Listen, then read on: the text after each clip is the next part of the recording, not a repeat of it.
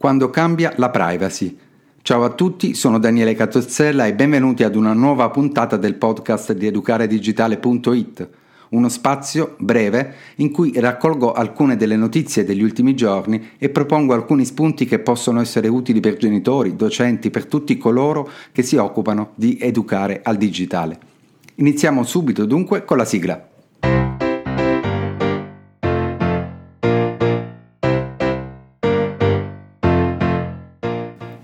Il titolo di questa puntata, Quando cambia la privacy, è un po' la sintesi di una mia considerazione che ho fatto in questi giorni. Nel mentre tutti parlavano di WhatsApp che ha proposto delle modifiche della sua privacy policy e ha chiesto ai suoi utenti di accettarle in toto senza alcuna possibilità di scelta entro una certa data che all'inizio doveva essere l'8 febbraio ma è poi diventata il 15 maggio.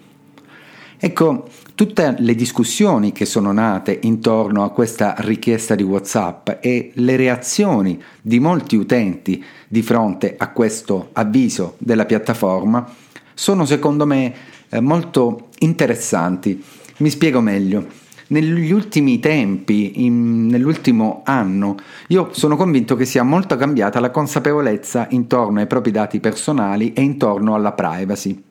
che fino a un paio di anni fa non esisteva per moltissime persone che utilizzavano il mondo connesso. E questo cambiamento è un po' lo specchio del GDPR europeo, ovvero del momento in cui a livello europeo si è deciso che andavano regolamentati gli utilizzi che si facevano dei dati da parte delle piattaforme. Quando è nato il GDPR, molti non l'hanno compreso e del resto in parte è anche un po' complesso e per molti è stata una cosa da nulla. In realtà, grazie a quel regolamento e alle azioni che ne sono seguite dopo, negli ultimi mesi abbiamo, ehm, possiamo come dire, individuare tre esempi ben precisi di cose che sono andate diversamente proprio in tema di privacy.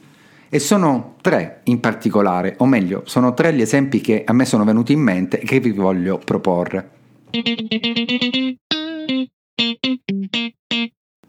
Partendo dalla cronaca degli ultimi giorni, il primo esempio che mi viene da proporvi è quello di TikTok. TikTok, che è una piattaforma social ormai molto popolare e in parte anche innovativa rispetto a come sono altri social classici come Facebook o lo stesso Instagram o anche YouTube.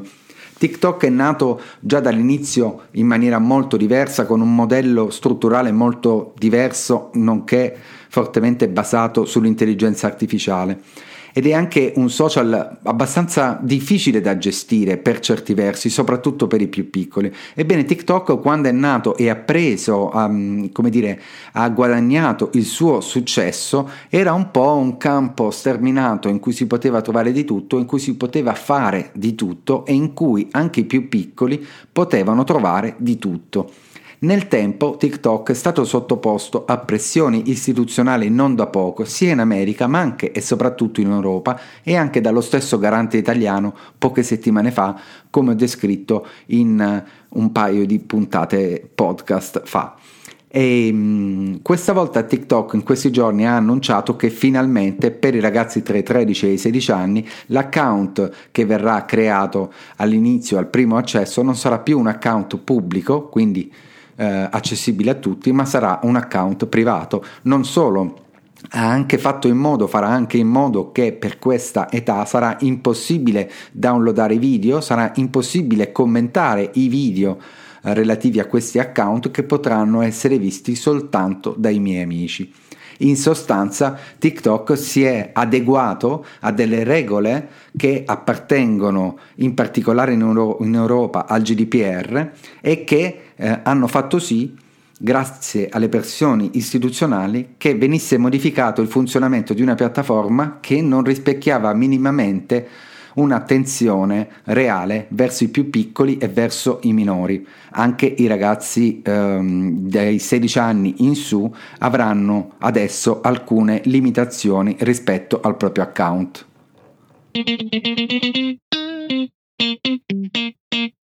Un altro esempio che mi viene in mente, ne ho parlato anche qualche mese fa sul mio canale di YouTube, è Immuni. Immuni è un'altra, è, la possiamo guardare da un altro punto di vista, è un'app che viene creata dallo Stato con l'aiuto di alcune eh, grandi big del web come Apple e Google per mh,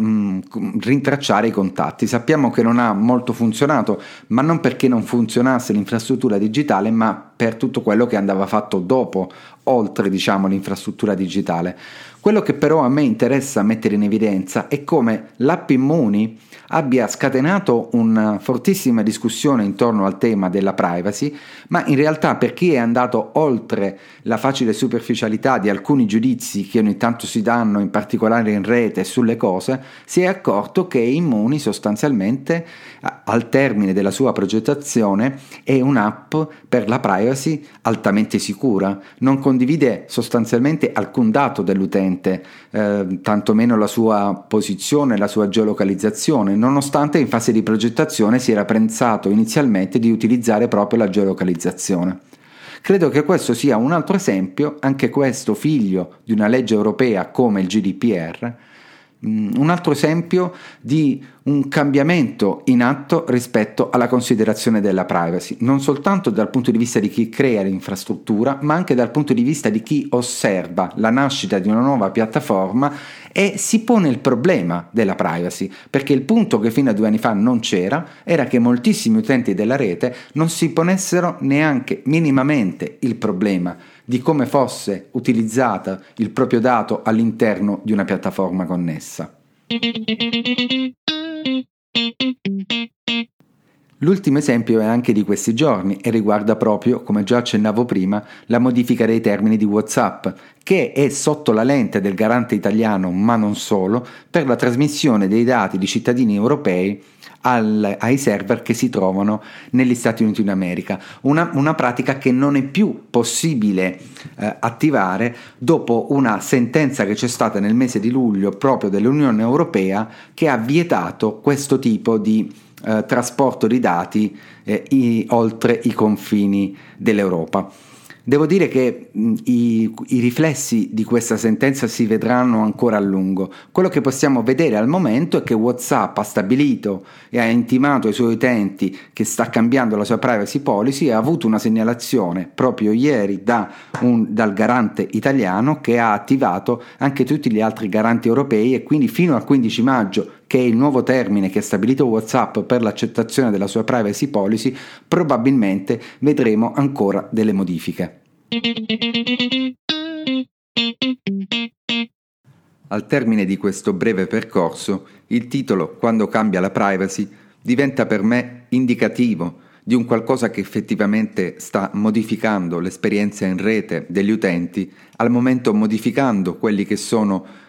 i regolamenti che le grandi piattaforme devono seguire, grazie alle pressioni istituzionali, ma grazie anche appunto alla reazione degli utenti che non è più di totale accondiscendenza nei confronti delle decisioni che vengono prese sulla propria privacy da parte delle piattaforme. Un ottimo segnale che va nella direzione di riparare quelli che sono tanti, i tanti errori, le tante criticità che sono presenti attualmente in rete, ma anche, a mio parere, un percorso che può essere proposto, come accennavo prima, ai ragazzi nelle scuole, ma anche in famiglia, per provare a promuovere in loro una maggiore consapevolezza di che cosa sia la privacy, di quanto sia importante per un utente della rete averne una piena consapevolezza e di quanto sta cambiando intorno a noi all'interno del mondo connesso. Ed allora io vi saluto, eh, vi ringrazio, se volete scrivermi scrivetemi a info-educaredigitale.it, seguite le pagine del blog, mandatemi commenti, riflessioni o anche notizie che secondo voi possono essere utili per il nostro percorso di ricerca di risposte, anche pratiche, temi, intorno ai temi dell'educare digitale. A presto, ciao!